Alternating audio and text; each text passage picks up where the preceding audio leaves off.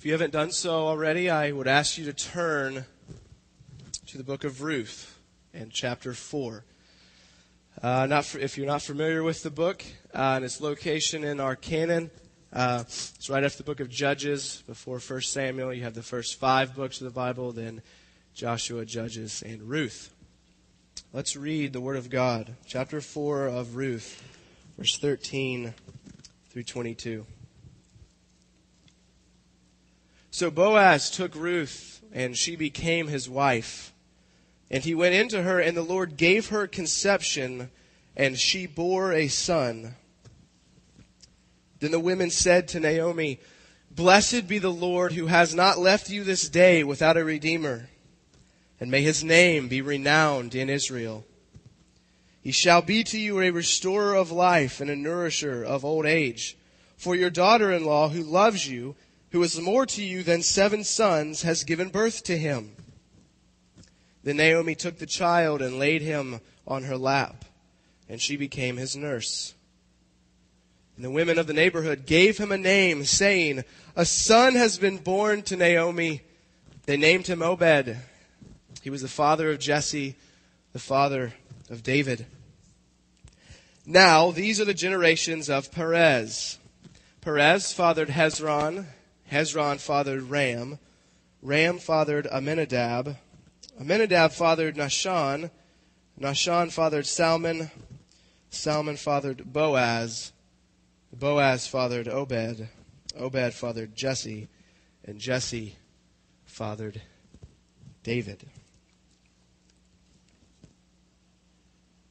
This morning we are examining the story the genealogy of a boy who was born to a dead man via the man's daughter in law, who happened to marry, as we will see, the son of a prostitute. And our passage concludes the book of Ruth. So before we examine this text here, find it profitable that we have an understanding of the book as a whole. Um, so rather than uh, spending most of our time on this passage with a brief discussion of the context, I want to uh, work our way all the way through the book of Ruth, seeing how from chapter 1, verse 1 to chapter 4, verse 12, we are building and leading to this glorious genealogy and see the culmination of this wonderful book the Bible um, in these nine verses. So, if we're going to understand Ruth, we have to understand as well the book of Judges. The book of Judges ends in this way In those days, there was no king in Israel. Everyone did what was right in his own eyes. If you know how the Bible describes the way of man or that which seems right to him, warning signals should go off in your mind when you hear that everyone in the land did what was right in his own eyes in this time. These are dark days. The context of Judges and consequently our book here, which occurs in that time period, uh, it goes something like this Sin abounds. God then judges the people of Israel, famine, um, uh, oppression from surrounding uh, nations, uh, and then in the midst of oppression, God, through uh, a judge that He raises up, He restores the nation of Israel to peace and a right relationship, fellowship with Him.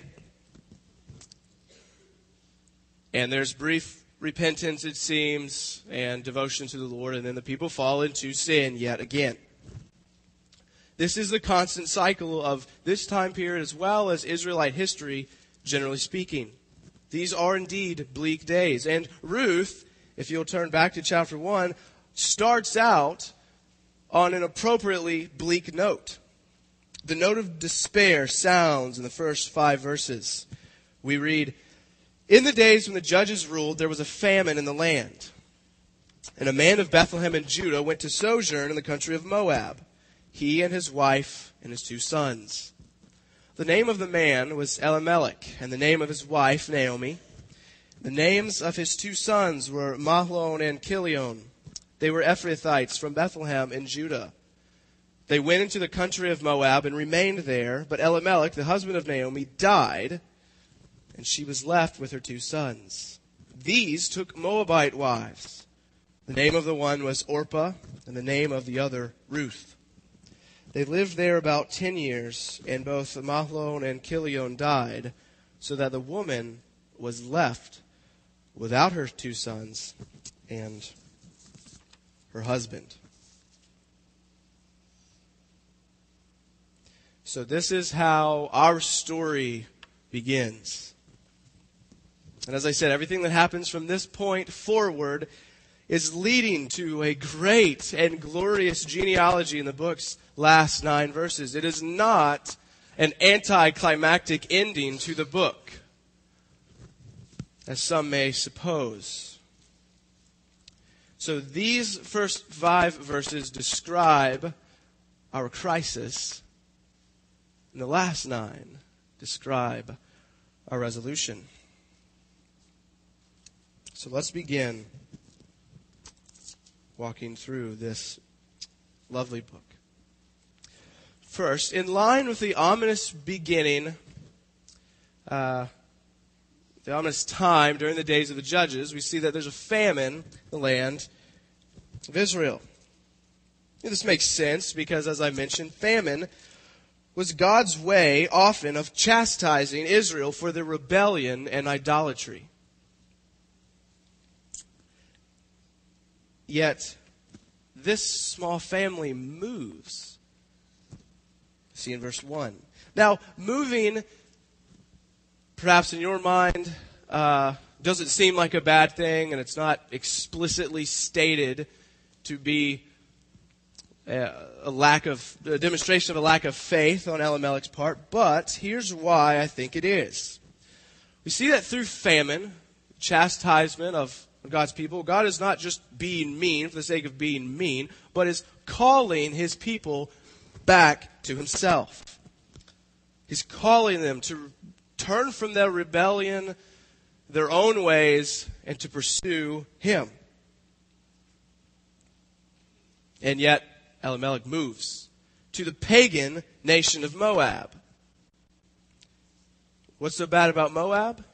Well, if you remember, the king of Moab wanted to curse Israel in the book of Numbers.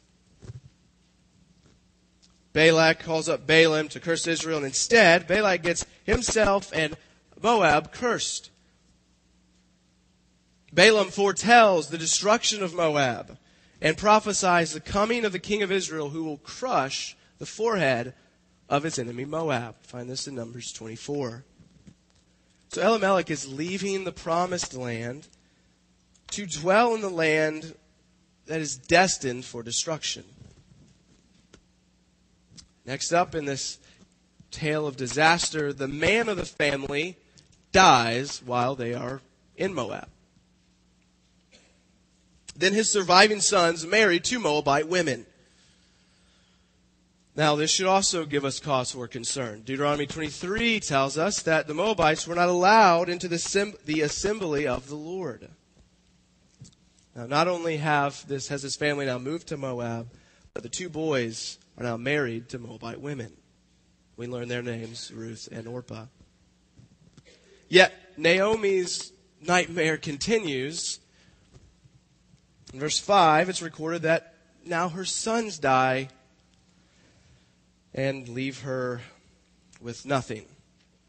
Now, she didn't have much to begin with. She moved because of a famine, but at least she had her family.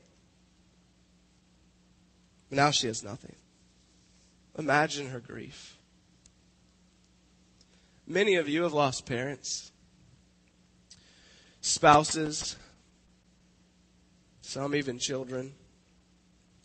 Imagine the physical, emotional, and spiritual fatigue that sets in upon Naomi. She's followed her husband to, from the land of promise to a cursed land. She survives him and her two and her sons marry Moabite women, and they die, leaving her with nothing in this world. She's in a foreign land in rebellion against God, and now the Lord takes everything away from her. She even says so herself in verses 13 and 20 of chapter 1. She has no children, no means of getting any children, providing for herself, just being sustained.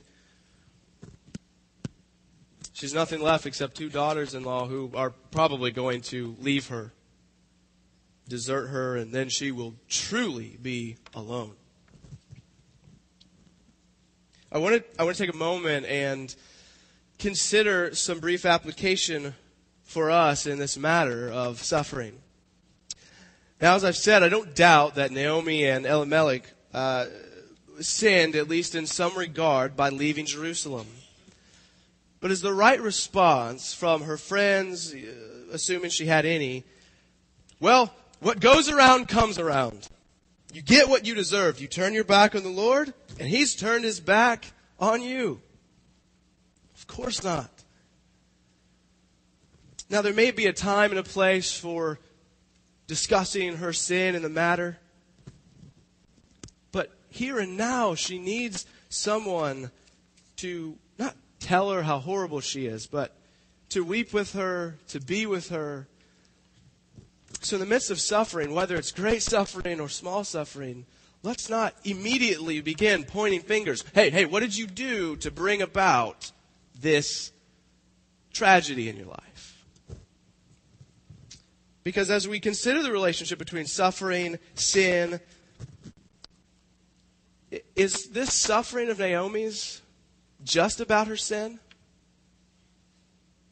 Probably not, because there's still three chapters, almost four left in the book. Still have a long way to go.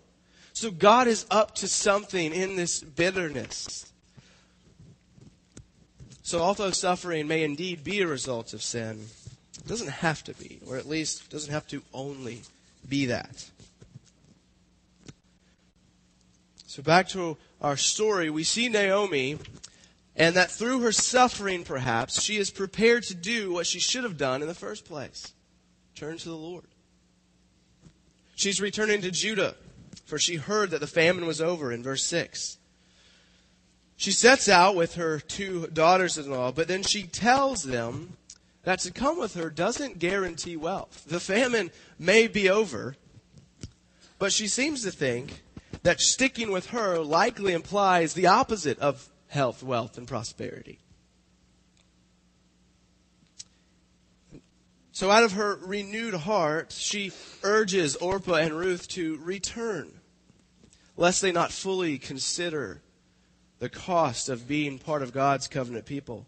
All that's promised is that they'll have the Lord ultimately. They may have nothing else, but they'll have Him.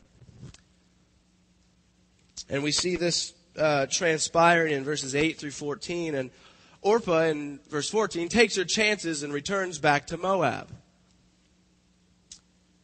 But in verses 15 through 18, Ruth refuses to let Naomi go back to Jerusalem on her own. Ruth persuades Naomi to allow her to return. Now, Ruth, I don't believe, is just committed to her mother in law, as some have thought, but she is committed to Naomi as well as to the Lord. Listen to what she says in verses 16, 17. Your people shall be my people, and your God my God.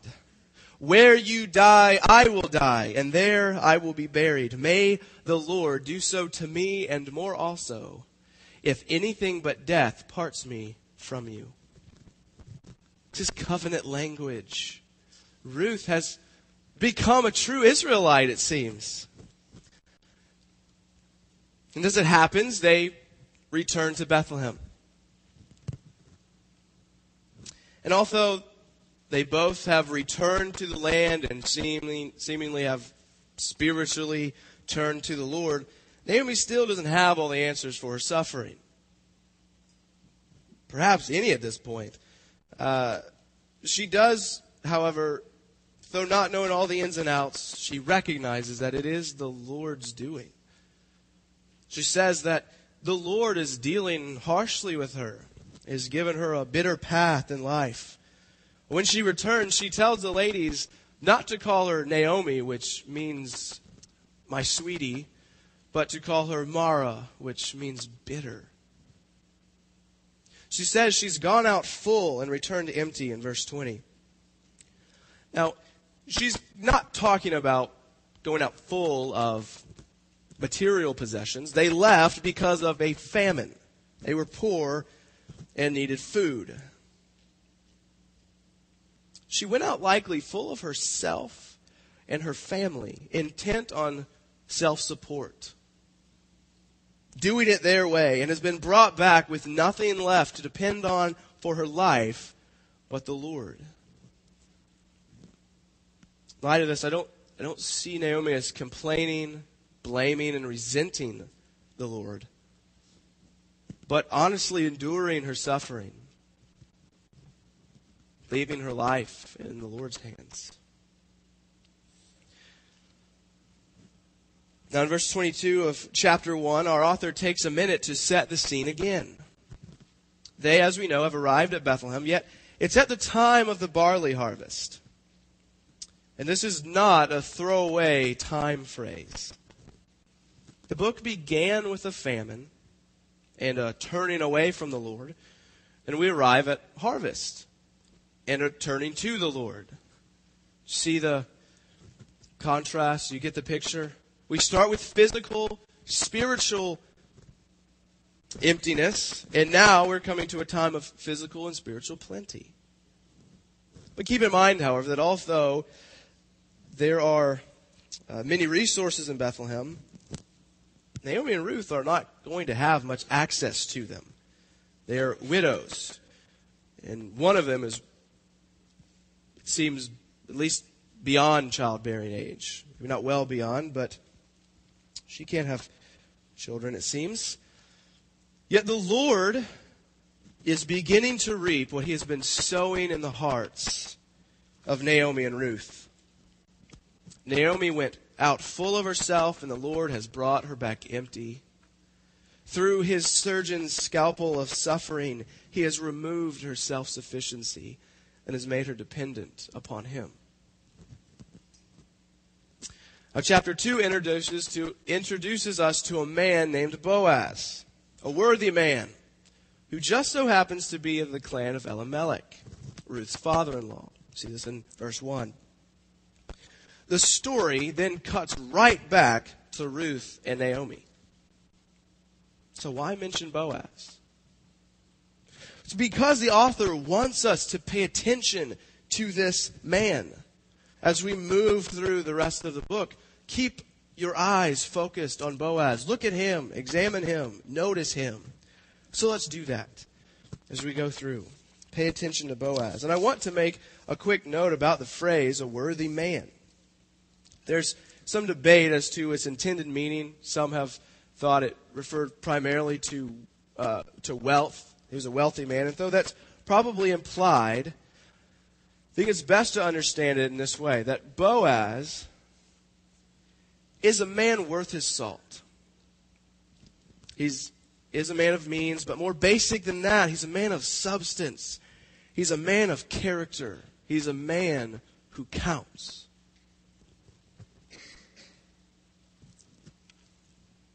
With our eyes on Boaz, let's press on. Ruth is a go getter. She's not just going to sit around, wait for something to happen, but she's going to work. She sets out to glean in the fields of the harvest in verse 2. Now, if you recall, or even if you don't recall, there was a law given by God that sojourners were to be allowed to glean from the fields of those of Israel. Israelites were to leave the border of their field untouched for the foreigner and the destitute to glean and live off that portion. Uh, Leviticus 19, 9 through 10 reads, When you reap the harvest of your land, you shall not reap your field right up to its edge. Neither shall you gather the gleanings after your harvest. And you shall not strip your vineyard bare. Neither shall uh, you gather the fallen grapes of your vineyard. You shall leave them for the poor and the sojourner. I am the Lord your God. Ruth then takes advantage of this gracious provision of the Lord. And she's out, as she's out gleaning, she happens to come upon Boaz's land. Literally, the author's saying that she comes upon uh, the portion of his field by chance.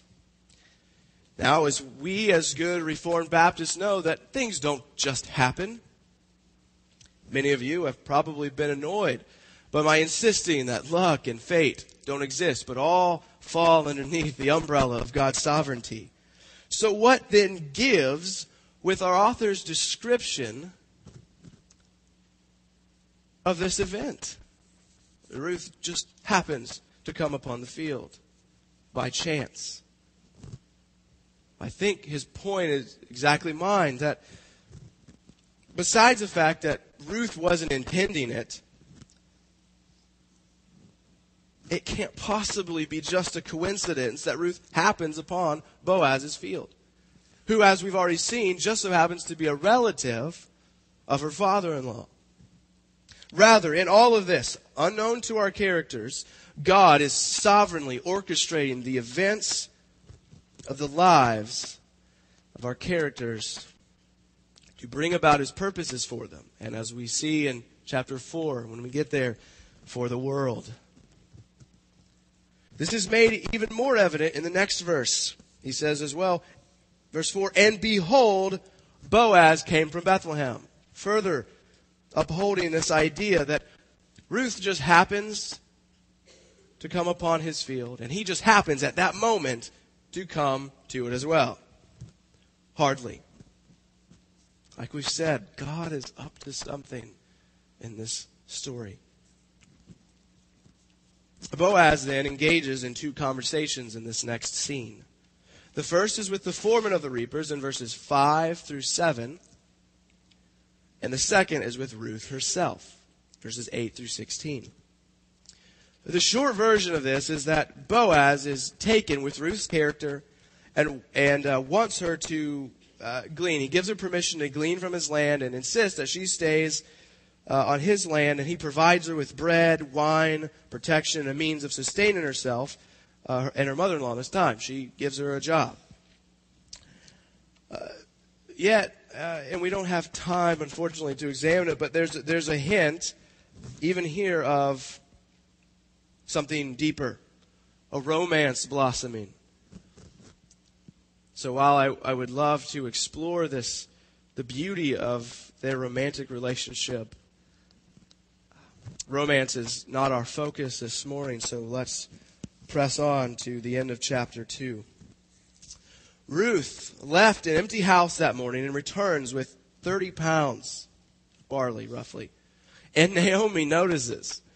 She says in verse 17, Where have you been? Where did you work? Blessed be the man who took notice of you. So Ruth tells her mother about her day and about the man Boaz who took notice of her. And Naomi loves what she hears. She praises God for his kindness to them and tells Ruth to stick close to Boaz's young women while working in the field for safety. And then this goes on for some time. And without going into the details, like I said, of this, it's clear that God's stamp, his mark of covenant love, has been placed on Ruth and Boaz. And it appears clear that they have been brought together by the Lord so that the man Boaz might not be alone. The woman Ruth and her mother in law might be delivered out of their poverty. And undergirding it all still is God's working to bring about the birth of a child. A child who does not deliver widows merely from poverty, but a child who will deliver his people from their sins. We will get to that shortly.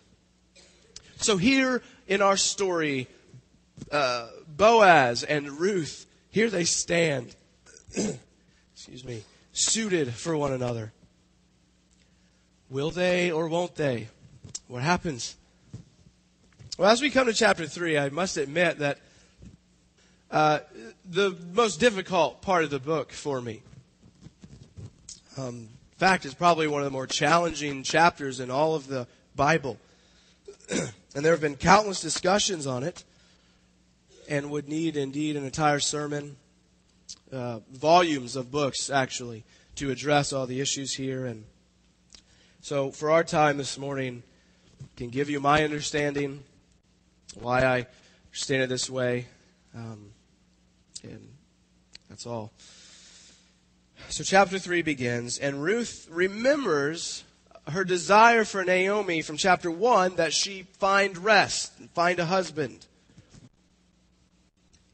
And it seems perhaps that Ruth, uh, Naomi takes, takes things into her own hands a little bit. She, she says, Isn't it good that I find rest for you? And she runs ahead, perhaps, of what it's revealed that God is intending. Naomi reminds Ruth that Boaz is a close relative.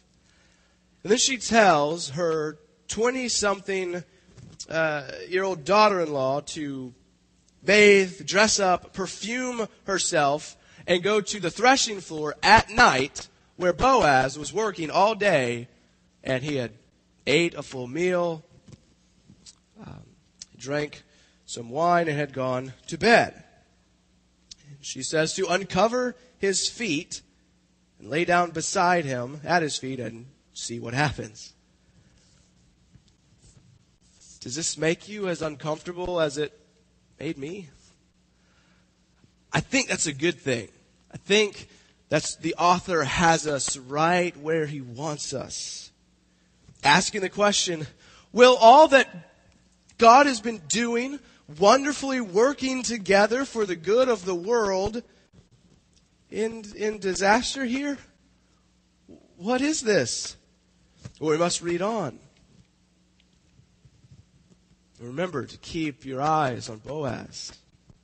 He's a relative of Elimelech. It's mentioned in chapter 2, verse 20, and uh, it's brought up again here, beginning of chapter 3, verse 2.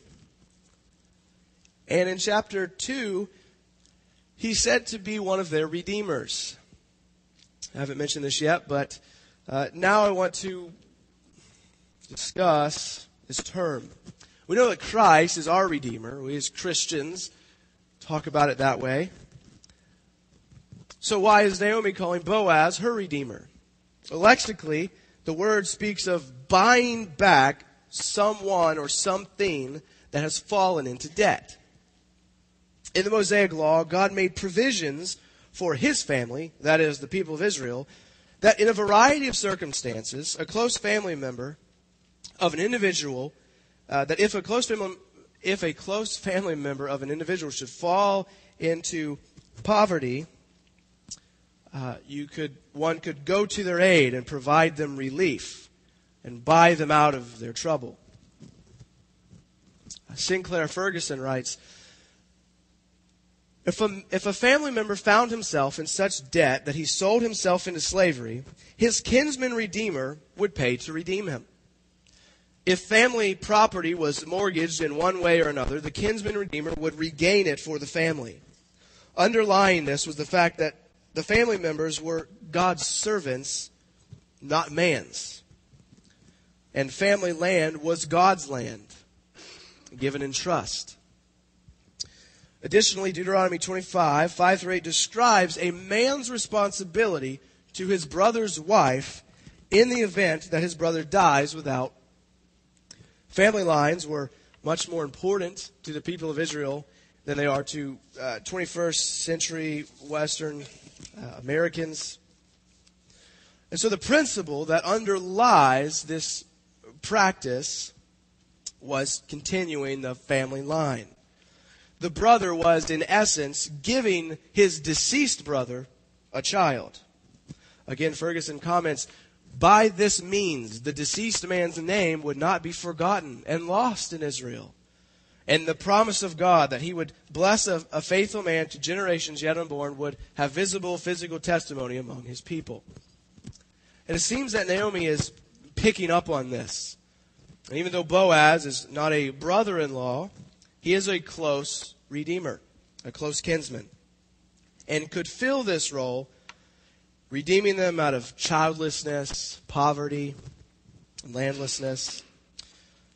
So it seems that she perhaps rashly devises a plan to bring about her own purposes that, to her credit, she sees God involved in the matter, but perhaps she runs ahead. And it seems actually exposes Ruth and Boaz to great danger. It is worth noting, however, that she leaves the outcome in the hands of Boaz. Verse 4, she says, He will tell you what to do. So she's encouraging her daughter to be very forthright and upfront about her desires. It does leave it in the hands of Boaz, but it still leaves them in a compromising situation. However, the integrity of Boaz and Ruth shines forth in the midnight hour of this story. What began in the day now comes to a head in the middle of the night. Boaz has been working hard all day, has eaten a full meal, has drank some wine without being drunk, but he then lies down to sleep, and as he sleeps, behold, a woman. Ruth has done what her mother said, and she's laid down near Boaz. Now, as I've said, there's much debate and um, all the various understandings of the words that are used and uh, what kind of encounter this is. It is, at least plausibly, um, uh, it's very charged with a lot of romance and um, some uncertainty as to exactly what's going on. But it's vital to remember the integrity of both Ruth and Boaz is not questioned in this book. so even though it perhaps is a compromising situation, engineered by Naomi, Boaz reacts with great poise and integrity. Assuring Ruth of his intentions for her, yet waiting on the Lord to bring them together at the right time, since there is a Redeemer that is actually closer than Boaz says in verse 12. so they must wait for this Redeemer to either fulfill or to abdicate his role as her Redeemer. So the point to take away from chapter 3 here is that both Ruth, Ruth and Boaz are worthy individuals that God is bringing together in his own time. So even though this is not the way that would advise young couples to go about entering into relationships, making their intentions known, in this moment in history, through the anxiety of Naomi, perhaps some naivete of Ruth, and the integrity of Boaz, God is bringing about his purposes. So the next morning, after the night and danger have passed, Boaz sends Ruth back with an overwhelming six measures of barley. Here, Boaz is, assure, is assuring Ruth, and perhaps more importantly, assuring Naomi of his intentions. And it, it's good to note even a ch- subtle change in Naomi from plotting, scheming a little, the beginning of chapter 3, to trusting at the end.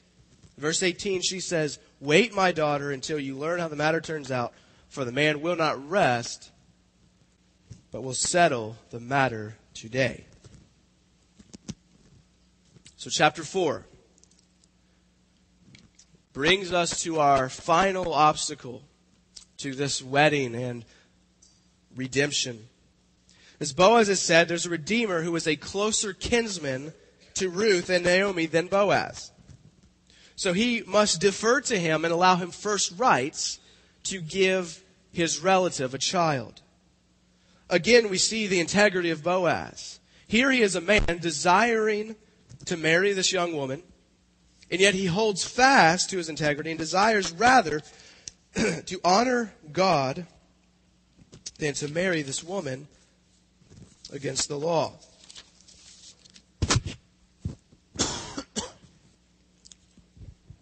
so he sets out to speak with this unnamed Redeemer. If he will have her, our love story seemingly comes to a bitter end. But if God will bring about the marriage of Ruth and Boaz, then our story will be joyfully complete. Maybe not complete because there's even more. So let's see what happens.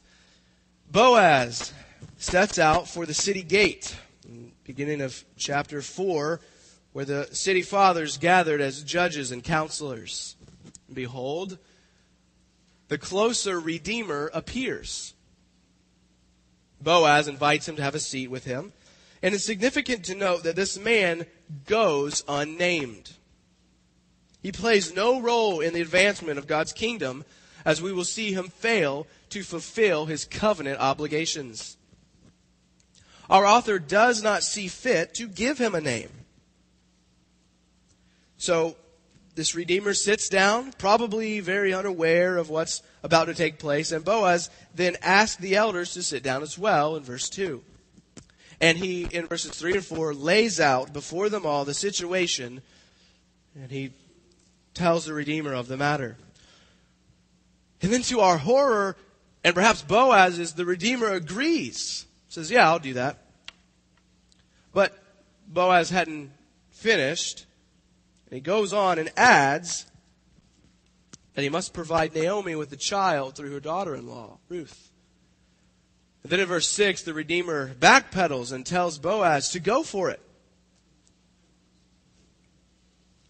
He sees this child. He sees Ruth and this child she will bear as a threat to his own personal gain and inheritance, and has no desire to fulfill his covenant obligations before the Lord. So Boaz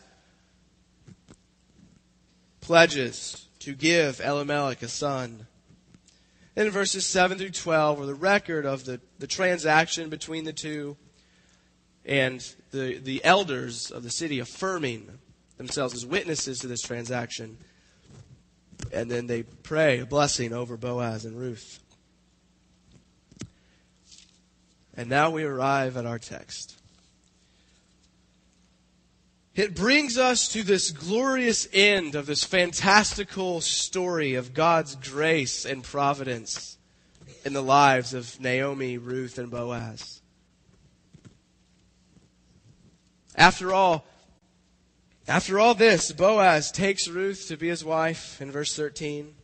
At long last, the love story culminates in marriage Boaz has redeemed Ruth and Naomi, and the Lord gives Ruth conception. We see still the sovereignty of the Lord at play. He's brought these two together, and He is the one who opens and closes the womb. He gives Ruth the ability to conceive, and she bears a son. How easy it may be to overlook this clause and the Lord gave her conception. As I said, it is the Lord who opens and closes the womb. So, married couples, perhaps particularly young ones, a word to you, a word to us. Wherever you find yourself desperately trying to have a child, desperately trying not to have a child, somewhere in the middle, find yourself, ladies, pregnant Remember to trust in the Lord. He is the one that gives conception. In God's good timing, you will or won't have a child. Whatever He wills. God is the author of life, and He graciously created life in the womb of Ruth. Ladies, married women, desiring child, He just may do the same for you in His time.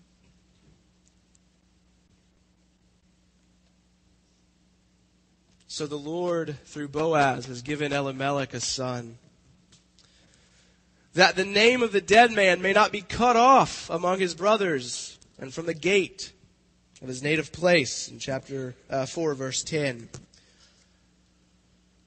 but there's more more than this. In fact there's a lot more. This story is not about a widow being redeemed out of her poverty and a dead man not being forgotten. If it was the story could end here. Verse 13 of chapter 4 could be the end of Ruth if that's all God wanted us to know. Is that He graciously provided for this family, which He did. But it doesn't end here, it goes on. The women say to Naomi, in verse 14, Blessed be the Lord who has not left you this day without a redeemer, and may his name be renowned in Israel. In the midst of all this, our characters consistently are seeing the Lord's involvement in their lives. The Lord afflicted Naomi. She brought her back with Ruth and brought Ruth to Boaz. And the Lord has not, excuse me, has not forgotten and left Naomi and Ruth without a redeemer. As the old hymn goes, whether in poverty's vale or abounding in wealth, let's always remember to see the Lord's gracious involvement in our lives and give thanks to Him for His gracious provision for us. And the women continue. He shall be to you a restorer of life and a nourisher of old age. Now, at first, it confused me who to whom they were referring. Is it who's the he? Is it Yahweh? Is it Boaz? Is it the boy? Well, remember what's just happened. Old, lonely, helpless Naomi has just been given a son. Her husband and family name will now not be forgotten. She has a son to whom she can perhaps leave inheritance, uh, a son to care for, a son to care for her. These considerations, coupled with what the women go on to say, what they say in verse 15, that he's a, a restorer of life. This restorer of life, nourisher of old age, has been born to Ruth. So it's the boy who has given life back to Naomi. She becomes his nurse. And the women of the neighborhood gave him a name, saying, A son has been born to Naomi. They named him Obed. He was the father of Jesse, the father of David. As we said, this story is about God. And it shows us God superintending the lives of individuals in the midst of great spiritual darkness in the land to bring about his purposes of redemption. And now for our great ending. These are the generations of Perez. We know from Genesis that Abraham fathered Isaac, and Isaac fathered Jacob. Jacob fathered Judah. Judah fathered Perez. Now, our, our author picks up at this point in redemptive history and tells us that Perez fathers Hezron, Heather's fathered Hezron fathered Amminadab, who fathered Nahshon, who fathered Salmon. Now, a note about Salmon. He adds another bit of intrigue to this story I alluded to earlier. Well, first we notice that he's the father of Boaz. But second, in the book of Matthew, in Matthew's genealogy of Jesus, Boaz's mother is identified as Rahab the prostitute. The one that helped the Israelite spies escape the fate that awaited them if the rulers of Jericho found them. This story is the one recorded in Joshua chapter 2. So Boaz's mother was originally a prostitute. Oh, is it not true that God draws straight with crooked lines. It is through Rahab that Boaz is born. It's through Boaz that Obed is born. And then Jesse and David. And then Solomon, Rehoboam, and on it goes to Jesus. Ferguson again helpfully summarizes the significance of this event in this very short book. He writes, if there's no immigration to Moab, there's no return with Ruth. If there's no Ruth, there's no marriage to Boaz. No marriage to Boaz, there's no Obed. No Obed, there's no Jesse. No Jesse, there's no David. If were not for David, there would be no Jesus. We know from the Gospels, Jesus comes from the line of David. Ferguson again writes, This then is the final explanation for and the purpose behind the trauma of Naomi's experience in the costly pilgrimage of Ruth. What God was quarrying out of the suffering of these two women was nothing less than his purpose to bring his son into the world in Bethlehem. So this story about a widow, her daughter-in-law, and their redeemer is really about God and about how he was bringing about the birth of the redeemer of the world. Remember what we said redeemer means in closing. It refers to buying someone out of debt we are in debt. Debt to God.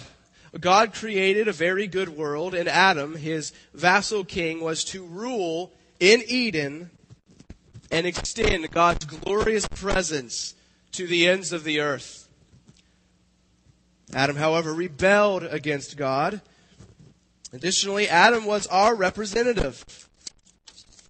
So, as it goes with Adam, so it goes with us.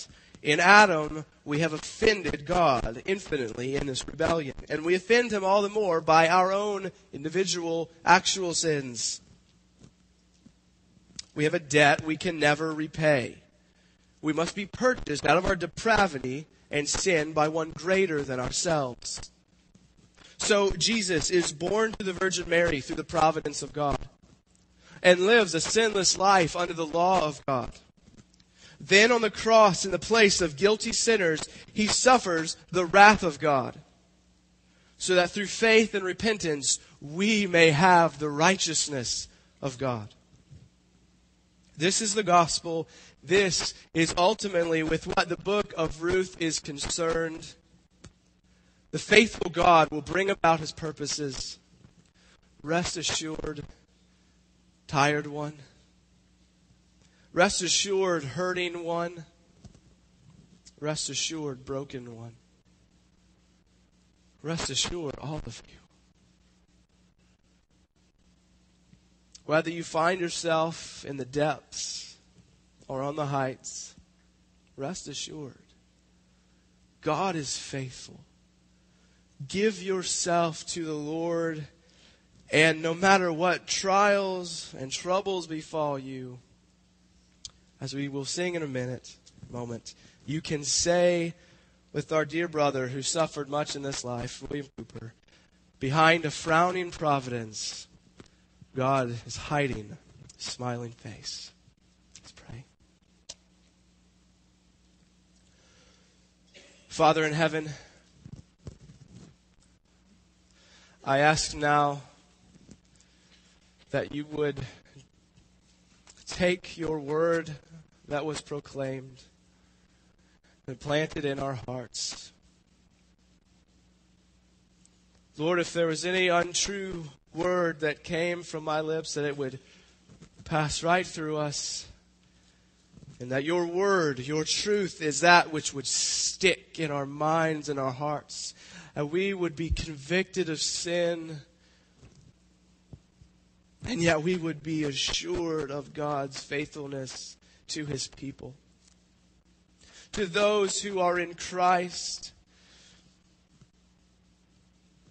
God is a Father, Savior, Redeemer.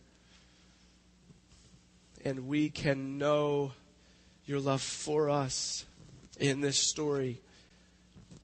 Ruth and Boaz, that in the midst of suffering, midst of foolishness, you brought about in your wisdom, your purposes, you brought about the birth of your Son, Jesus Christ. I thank you for that. I recognize my inadequacy, my inability to proclaim your word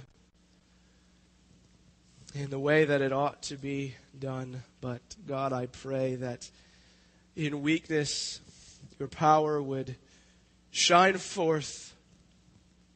You would save sinners. You would comfort the saints. And we would be conformed to the image of Christ. That we would love your book, your Bible that you've given us. This Old Testament is not just a book of stories to know and to tell for fun, but it prepares us for the coming of the Lord Jesus Christ. As we look back not only to birth of child to Boaz, but we look to the birth of child to Mary, to Joseph, and we look to his life and death and resurrection for sinners as our only hope of being right with God. In Jesus' name I pray. Amen.